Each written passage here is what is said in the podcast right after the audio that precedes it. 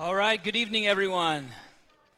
Good evening. Welcome to Hillcrest and week number four of our journey through the New City Catechism. Uh, and if you weren't here for our introductory series, uh, or introduction to the series, the New City Catechism is a 52 week question and answer series uh, that is modeled after and, and pulls its uh, content from uh, the Westminster Shorter Catechism and the Heidelberg Catechism. If you will, uh, the best of both worlds in 52 questions, one for each week of the year, to be repeated ad nauseum until we go home to be with our Savior in glory. Tonight, by way of introduction, I would like for us to read from Deuteronomy chapter 6, um, what I believe to be a helpful uh, text of Scripture. Um, to introduce us to the questions we'll cover this evening. So, if you will, turn with me in Deuteronomy chapter 6. And when you have your place there, I invite you to join with me and stand in honor of the reading of the word.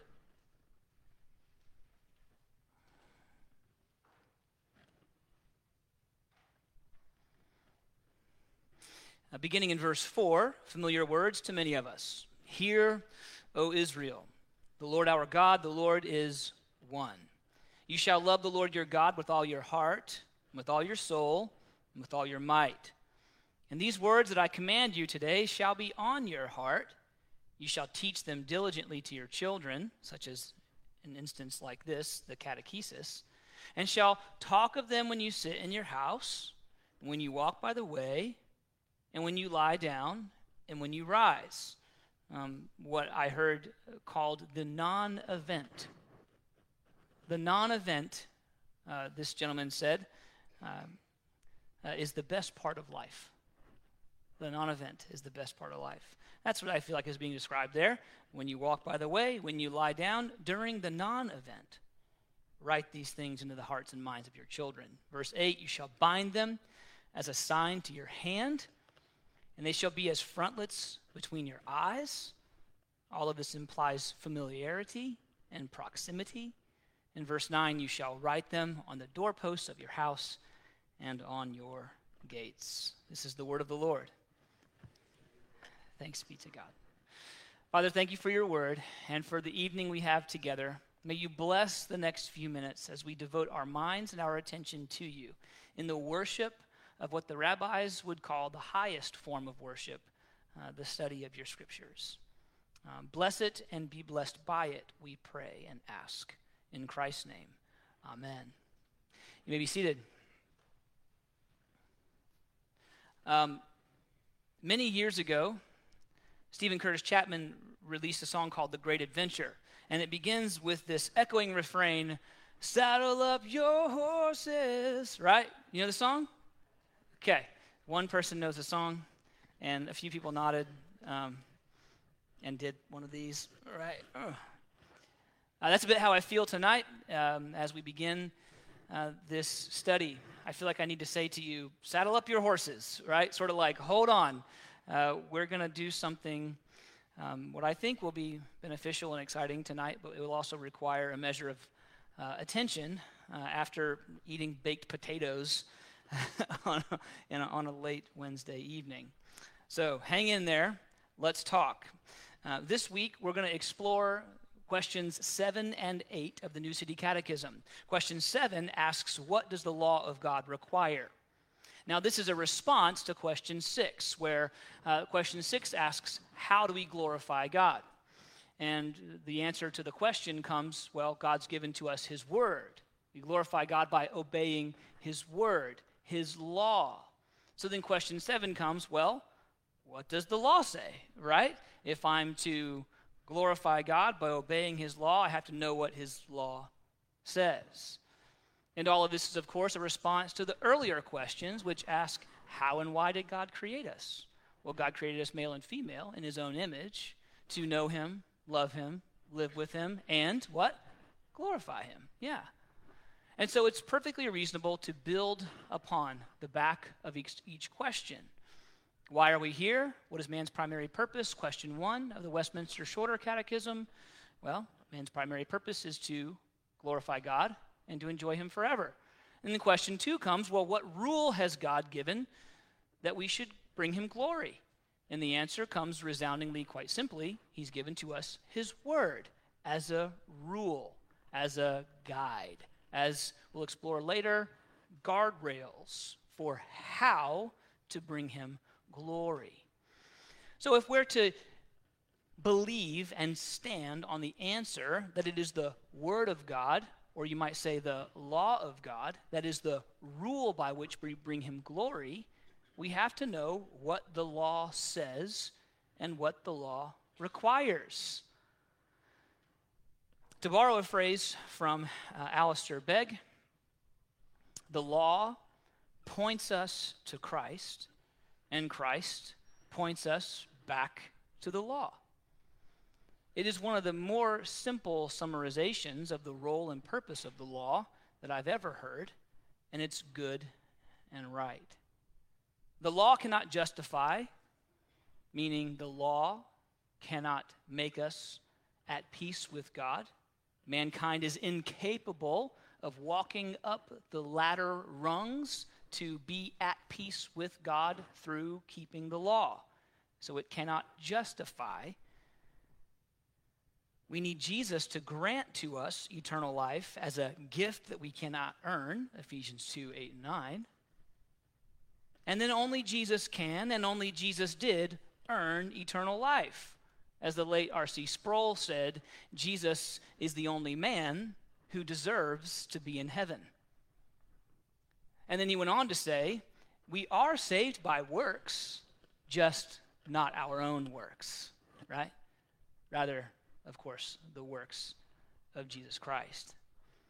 And so once we have received this gift by faith, of eternal life, this position of being at peace with God, then we are, if you will, again, returned to the law as a wise, inspired, and perfect code for living, again, to borrow a phrase from Alistair, uh, living God's way in God's world. And I appreciate that very much because if you think about this, God created us. He created the concept of work. Right? He invented the idea of affection. He developed out of the inspiration of his perfect mind in eternity past the very notion of familial connection and then he dropped us into this world that was created with the right conditions to sustain life. And not just life on a survival level, but life on a flourishing level. I saw a video of a brief recounting of a group of men and a group of women who were dropped off at the shore of a deserted piece of land, like an island, and the subtitles were Women, Goal, Survive. Men, Best Camp Out Ever.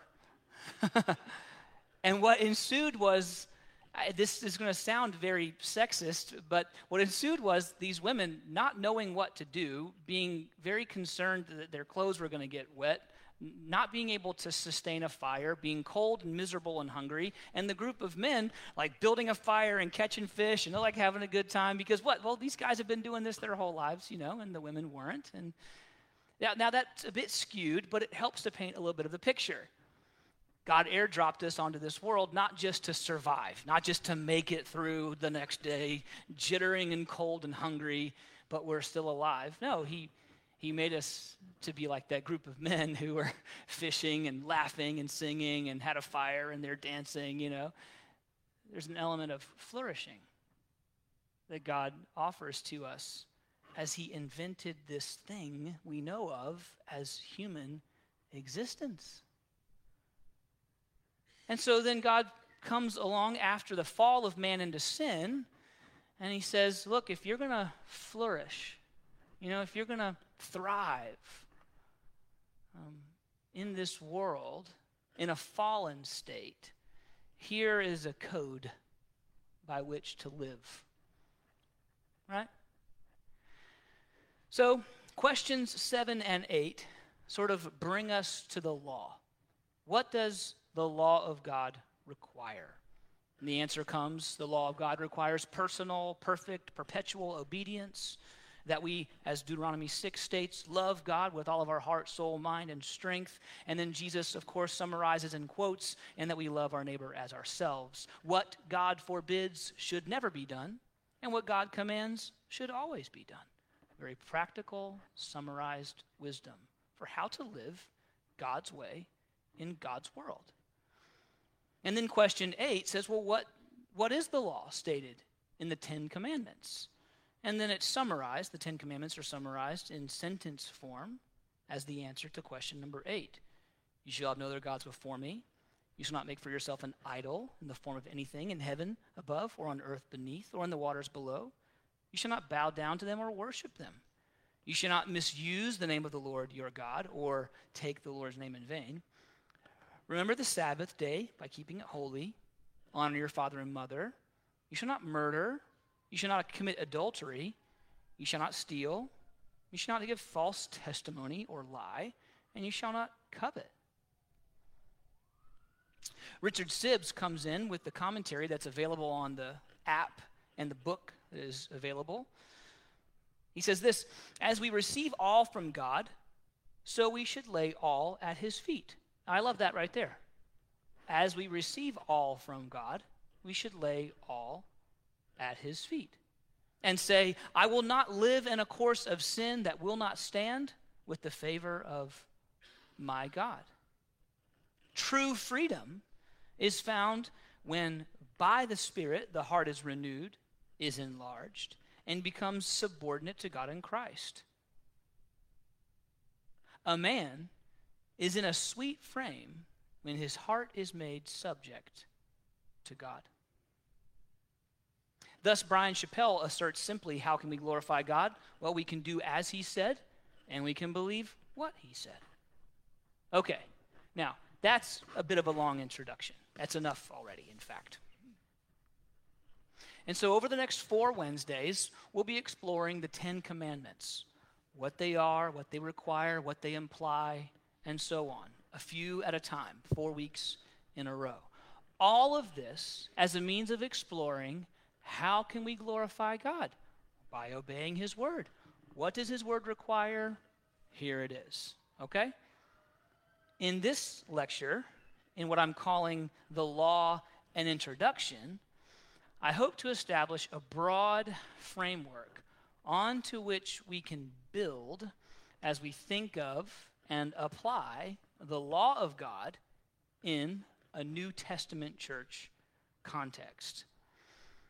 Let us then, this evening, with the time remaining, labor to understand number one, the role of the law for ancient Israel, the role of the law related to Christ, and the role of the law in the life of the new covenant people of God, or the believers.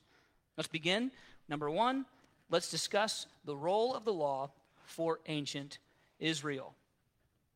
I'm going to come back to that phrase. The first of four roles the law was to play in the life of ancient Israel. Number one, it is a guide for human flourishing. A guide for human flourishing. This code of conduct, if followed, would promote peace honesty, and selflessness, man to man. Can you imagine living in a world where no one steals? Right? Where there is no such thing as adultery.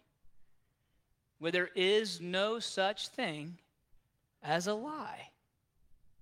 As in, it doesn't happen. Well, a world that functioned like that, a people that worked that way, well, that would certainly promote peace among people, right? So, this code of conduct, if followed, would promote peace, honesty, selflessness, man to man, and it would invite blessing from God to man. This is what the psalmist describes in the great psalm, chapter 1. Many of you know it. It's among the most beautiful things to quote and to read and to meditate on. Blessed is the man who walks not in the counsel of the wicked, or stands in the way of sinners, or sits in the seat of scoffers, but his delight is on the law of the Lord. And on his law he meditates day and night. He will be like a tree planted by streams of water that yields fruit in its season, and its leaf doesn't wither.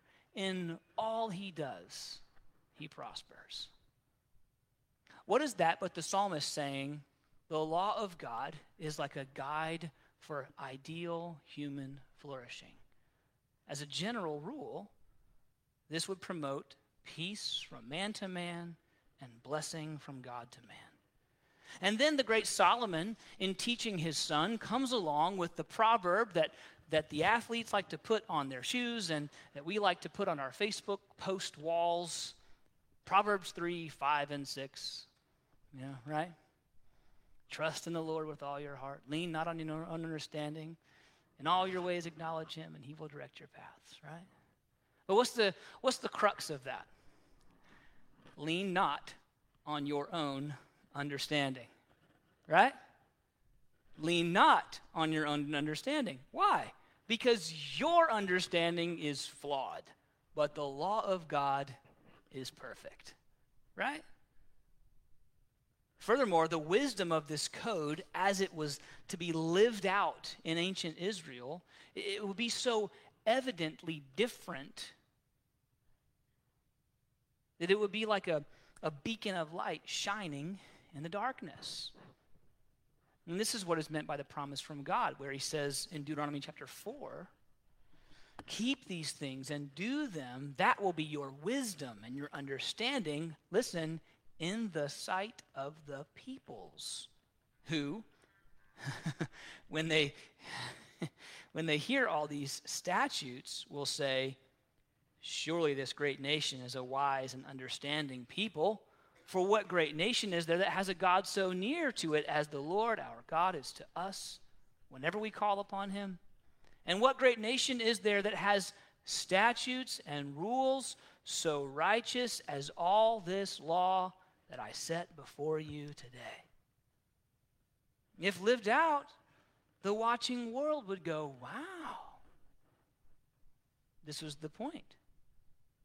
So it's not only not only is human flourishing optimized in a community lived under God's law, but the fame and renown of God is spread to the world's population beyond Israel, as Isaiah said, a light for the nations. So, first and foremost, the role of the law in ancient Israel, well, it was to be a guide for human flourishing that would bring glory to God and it would bring peace to them and God's blessing on them as a community of people. The second thing would be the regulative principle of worship. The regulative principle of worship. Now, this is the assertion that we must worship God in the way that He has revealed Himself and the way He has commanded us to worship Him in His Word. The principle is built on the five biblical commands concerning worship. We must, 1 Corinthians 14, worship in ways that edify one another, not just create confusion and chaos. And therefore, again, number two, in a, in a proper and orderly manner. And then, of course, John 4, where Jesus says that it isn't a place where soon enough God's people will worship him, but a, a spirit in spirit and in truth. And then finally in Hebrews chapter 12, we worship in reverence and in awe. And I wish we had time to read all those texts together.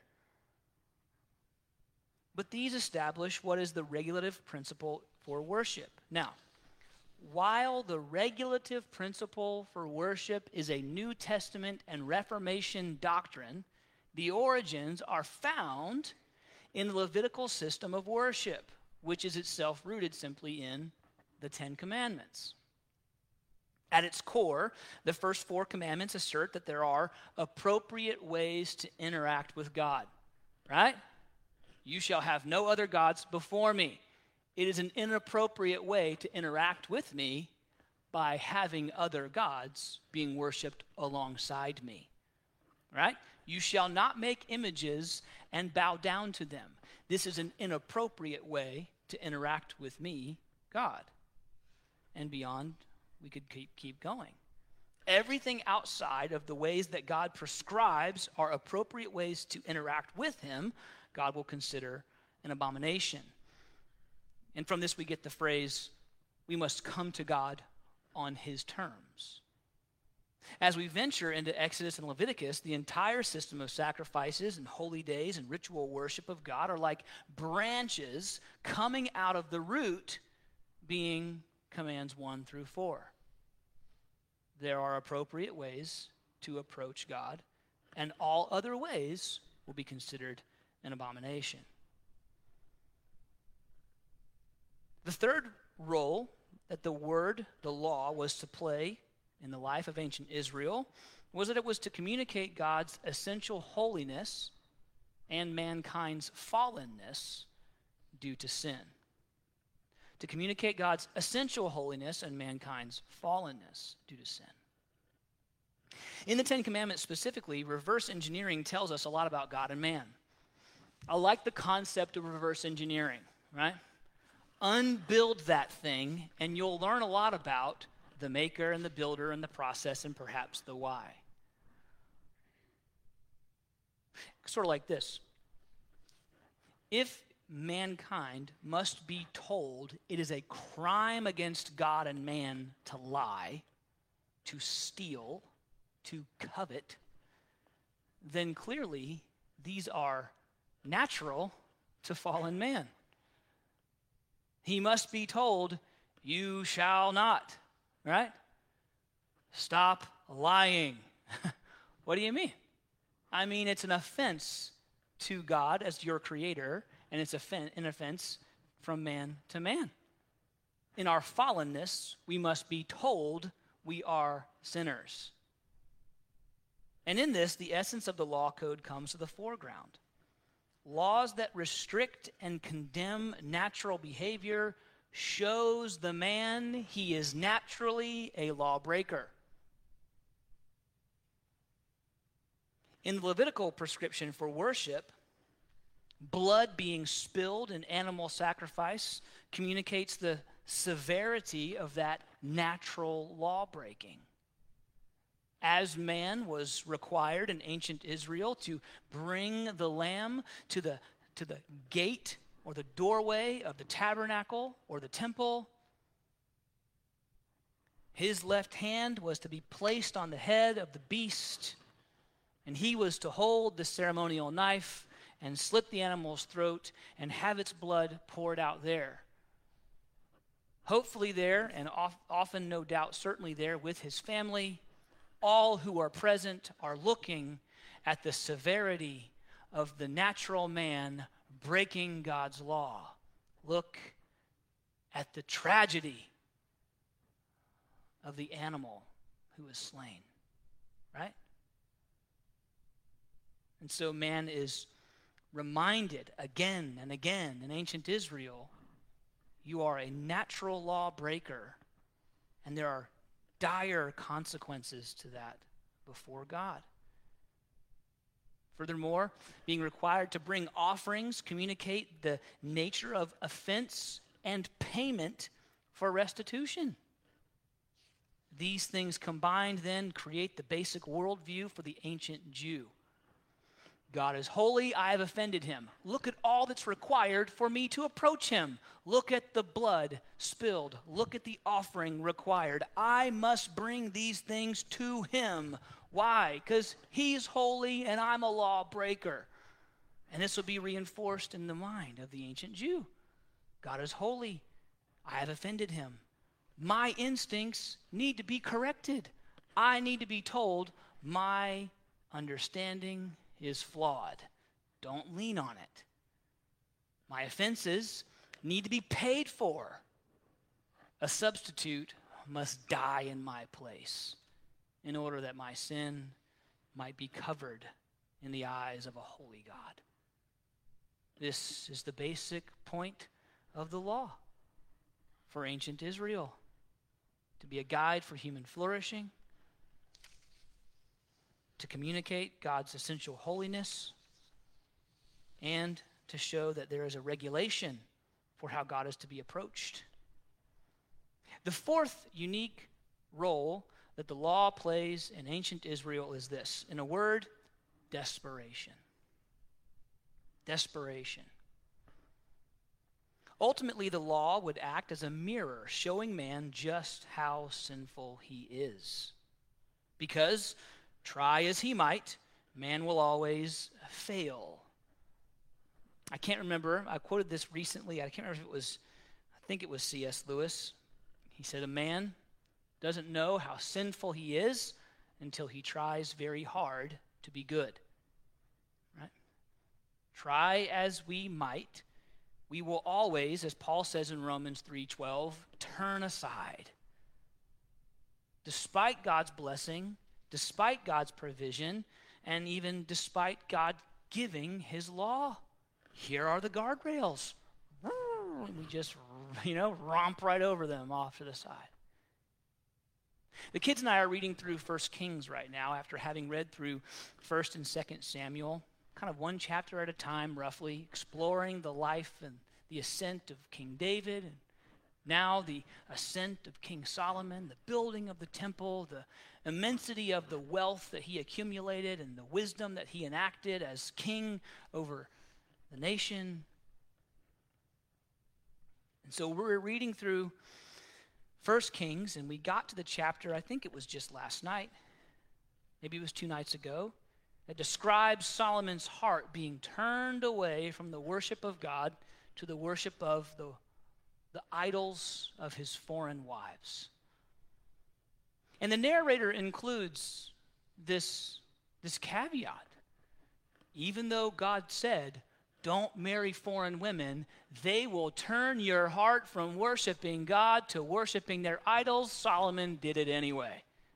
And then the narrator summarizes Solomon's life.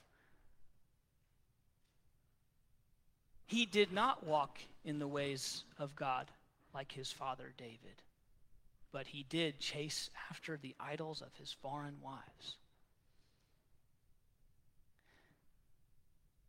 Now, this happened after God gave the regulation, after God appeared to him twice and gave to him supernatural wisdom that surpassed all else in human history. Now, this would confuse the reader. And naturally, my kids go, huh, he was told not to. He's the wisest dude in the world, and he does it anyway. What's that about? And the inevitable result happens exactly as God said it would. How could he not see this coming? He's the wisest guy in the world, right? How could such a wise man make such a foolish mistake and be thus summarized as one who abandoned his God? And in that moment, it occurred to me David's character was forged in hardship, and Solomon's was forged in luxury and not even the supernatural wisdom granted to him by God could overcome the character flaws of fallen natural man. Desperation. What the law in ancient Israel is meant to teach us and them is that man doesn't just need a law code for life, he needs more than that, right? Because they were given that. And they still woo, yeeted off the side of the road, right? Yeeted is a, what the kids say, because I'm hip.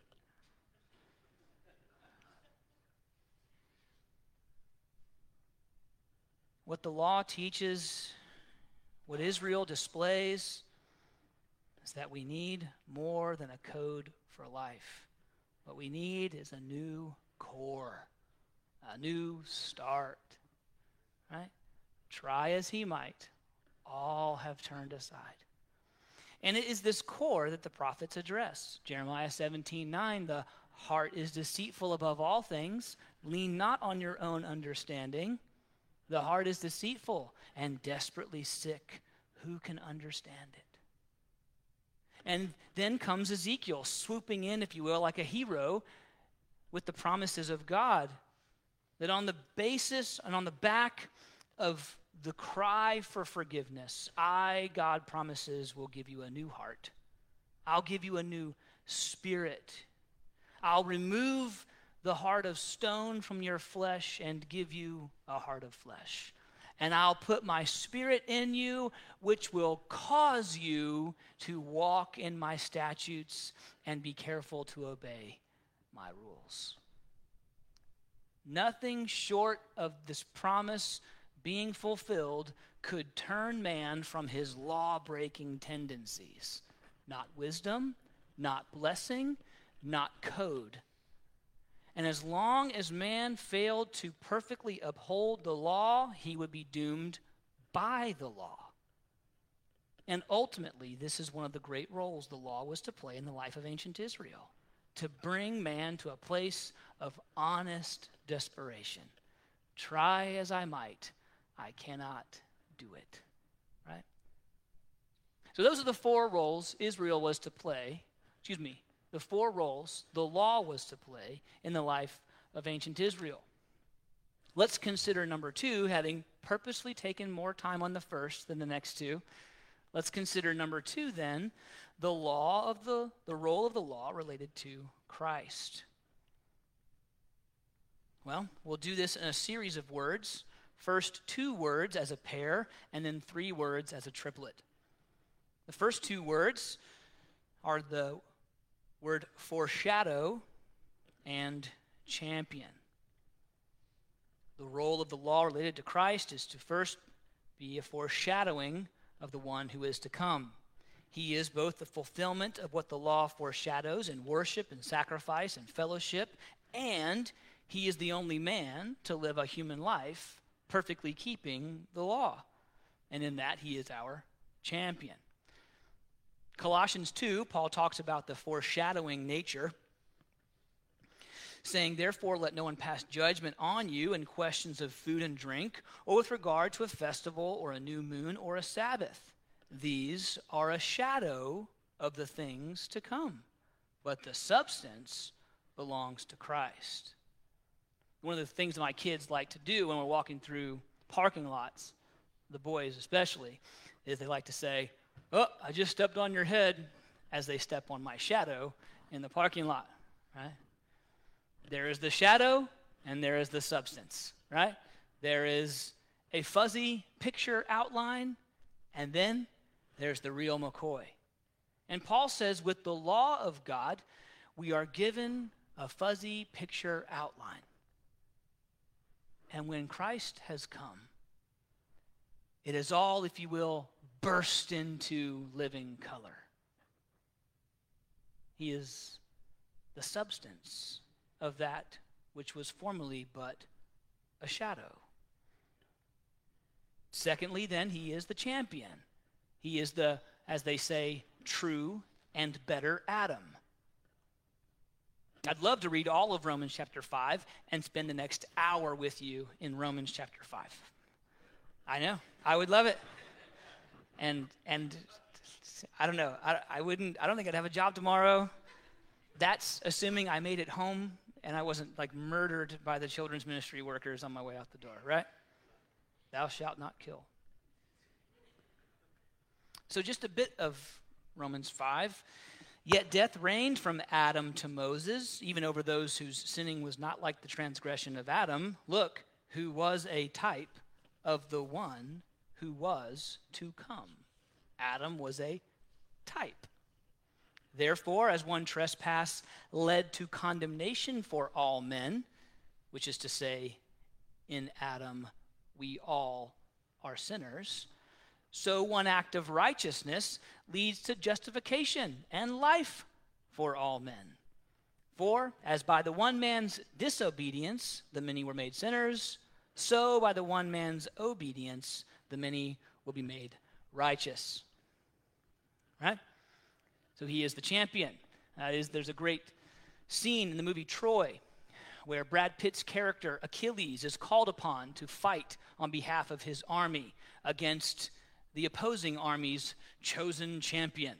This great, big, towering hulk of a human being who's scarred and mangled and muscly, and, you know, like my image of myself in my mind's eye, right? And with one seemingly effortless swipe of his sword, Achilles tackles the giant brute of a champion to the great astonishment and dismay of the opposing army. And the army for which Achilles represents shares in the fruit of his overwhelming and sudden victory. He is their champion. What he has earned, they enjoy. Not by any effort of their own, simply by being, if you will, on the right side. And so it is by the works of the law Jesus earns his rightful place in heaven. But he does so not merely for himself, he does so for you. Which brings us to the three words two words and then three words foreshadowing and champion, three words death, resurrection, and promise. I told you to saddle up. I told you. Like, come on, get ready. I told you there's a lot to this introductory lecture.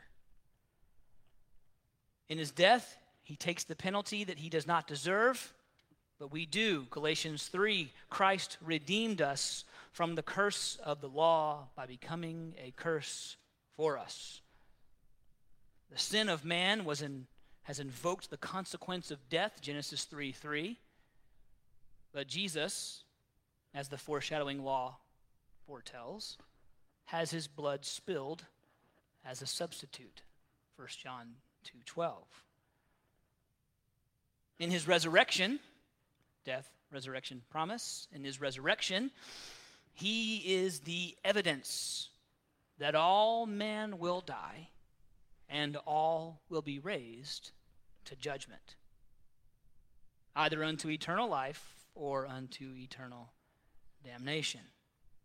His resurrection is the final um, authenticating miracle to give weight to his claims. What the signs and wonders had accomplished that already. His resurrection later, then, of course, serves again as the evidence that all man will die and all men will be raised, either unto eternal life or unto eternal judgment. 1 Corinthians 15. But in fact, Christ has been raised from the dead, the first fruits of those who have fallen asleep.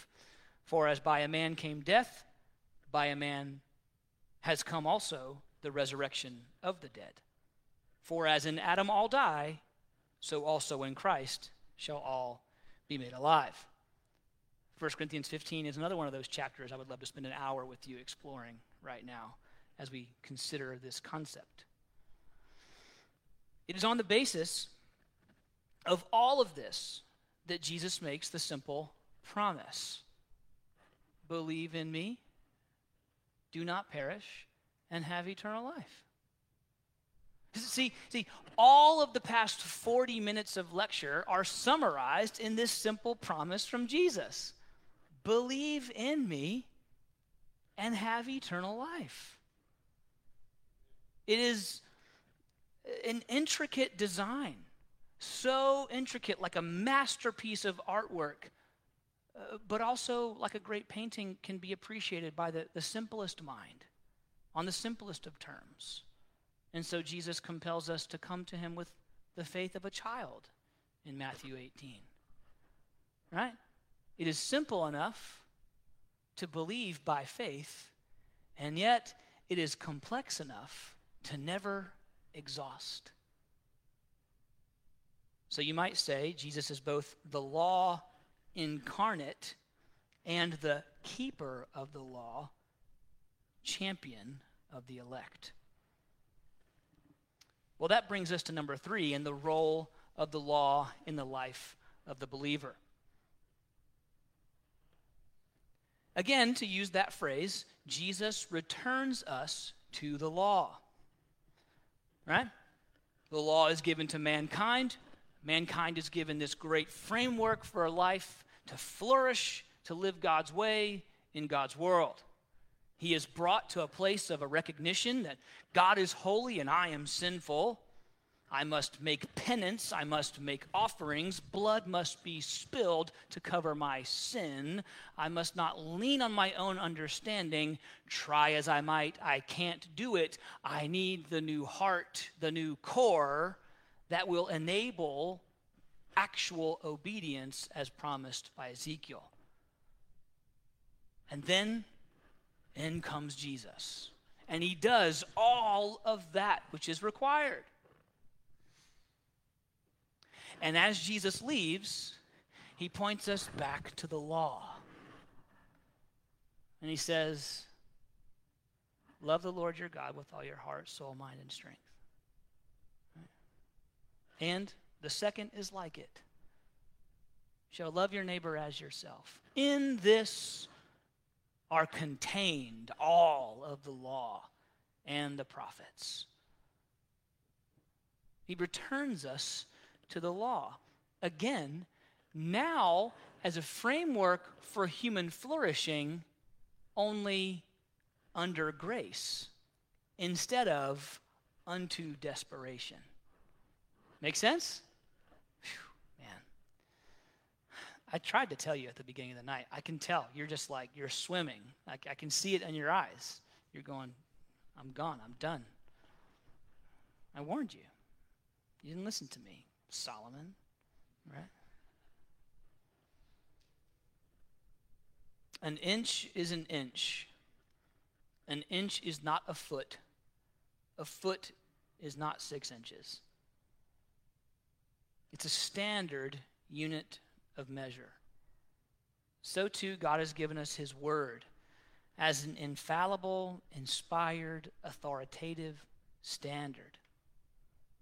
As those who are believers, we say we are under the jurisdiction of our King.